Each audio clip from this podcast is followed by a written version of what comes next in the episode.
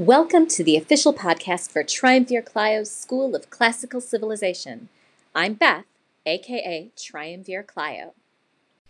Hello again. Welcome back.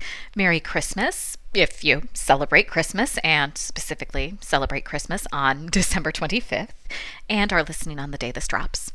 We have a short episode today, so maybe this will give you a nice break from whatever you have going on today. Today we are looking at Homeric Hymn 22, the Hymn to Poseidon. As usual, I'm working from Susan Shelmerdine's 1995 translation, but you should be able to find the entire corpus, this entire collection of poetry online. And as usual, I have basically no background information about this poem.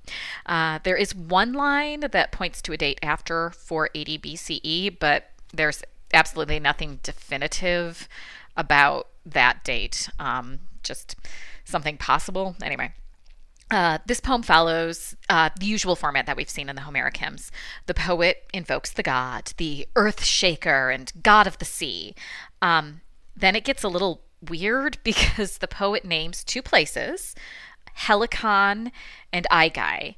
Now, Aigai is a city where Poseidon was venerated, so that makes sense. But Helicon is the mountain where the Muses were born, and there was no cult to Poseidon there. However, there was a cult at the city of Helike, not Helicon, Helike.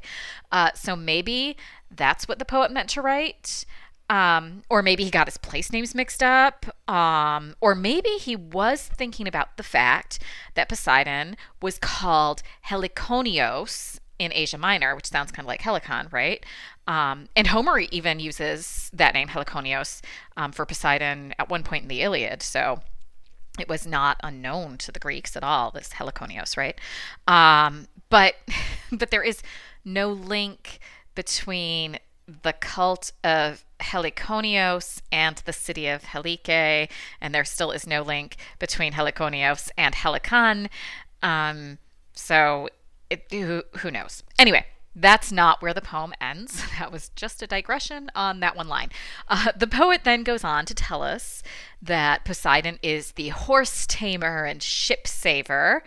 And then as the poet gives a typical farewell, we do get a little glimpse into how this god looks, what Poseidon looks like. He has dark hair. That's it. That's all that we that's all that we hear. He's called the dark-haired god, right? So when you picture Poseidon, according to the tradition that this poet is coming from, dark hair. He's got dark hair. And that's the entire poem. It is only 7 lines long, or at least what has survived of it is only 7 lines long. There is something I did skip over because I was so focused on the whole Helicon, Helike, Heliconios thing. Earthshaker is a common epithet for Poseidon. He's the god of earthquakes. Now, it may seem kind of weird to us with our modern knowledge of geology, that the god of the sea is also the god of earthquakes. But if you, instead of thinking of the sea as something that's on land, you know, that there's a seabed under there, right? Think instead of the land being something that sits on top of the sea. So in that case, it makes sense that it's the movement of the sea that causes earthquakes, that causes the land to shake. So it makes sense then if you think of that ancient concept of how the world was structured, it makes sense that the god of the sea would also be the god of earthquakes. And he's also called the horse tamer, which is a very old epithet. We see that one in the Iliad repeatedly. Savior of ships, though, that's the epithet that came into vogue around 480 BCE, like I mentioned earlier. There was a particularly brutal storm during the Persian War that like wiped out the Persian fleet. So the Greeks started, you know, proclaiming Poseidon the savior of ships.